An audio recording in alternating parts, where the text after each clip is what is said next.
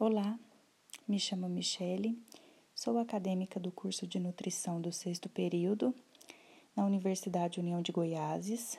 Nesse podcast, eu vou falar sobre a matéria de administração de unidades de alimentação e nutrição 1.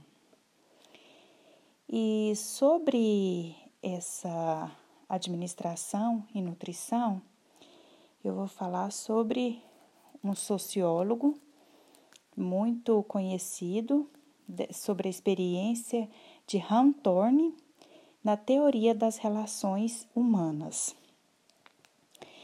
O sociólogo Georges Elton Mayo nasceu no dia 26 de dezembro do ano de 1880 em Adelaide, na Austrália. Reconhecido mundialmente como um grande estudioso da sociologia um dos fundadores e principais teóricos da sociologia industrial dos Estados Unidos.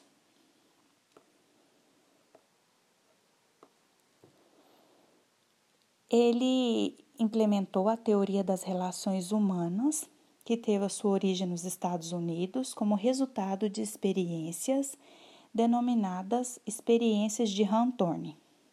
Originam-se quando Mayon percebe a necessidade de tornar a administração mais humana e democrática e quando as ciências humanas influenciam as organizações. Em 1927, Elton Mayo coordenou uma experiência numa empresa de equipamentos e componentes telefônico chamado de Western Electronic Company onde percebeu que os trabalhadores eram conduzidos pela fadiga, excesso de trabalho, acidentes de trabalho, rotatividade do pessoal, causas da má condição de trabalho. A experiência foi dividida em fases a saber.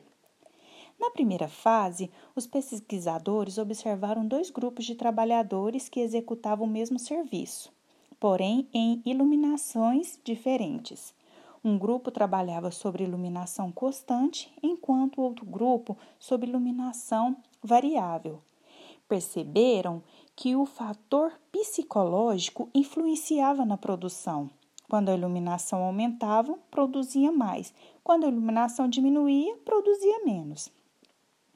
Na segunda fase, os pesquisadores mudaram o local de trabalho, a forma de pagamento, estabeleceram pequenos intervalos de descanso e distribuíam lanches leves nesses intervalos. Perceberam então que os trabalhadores apresentavam maior rendimento na produção, pois trabalhavam satisfeitos. Na terceira fase, os pesquisadores se preocupavam com a relação entre funcionários e, e entrevistaram para conhecer suas opiniões, pensamentos e atitudes acerca de punições aplicadas pelos superiores e pagamentos. Descobrir uma espécie de organização informal dentro da organização que se manifestava por padrões formados pelos próprios trabalhadores. Na quarta fase, os pesquisadores analisaram a organização informal, fizeram pagamentos de acordo com a produção do grupo e não mais individualmente, perceberam que os trabalhadores tornaram-se mais solidários. Então entrou numa conclusão que o nível de produção é determinado pela expectativa do grupo, pelos benefícios cedidos pela organização, como os intervalos de descanso e refeição durante esse, esse sábado livre. Os trabalhadores esperavam ser reconhecidos, compreendidos e aceitos, e produzia mais quando estavam entre um grupo informal.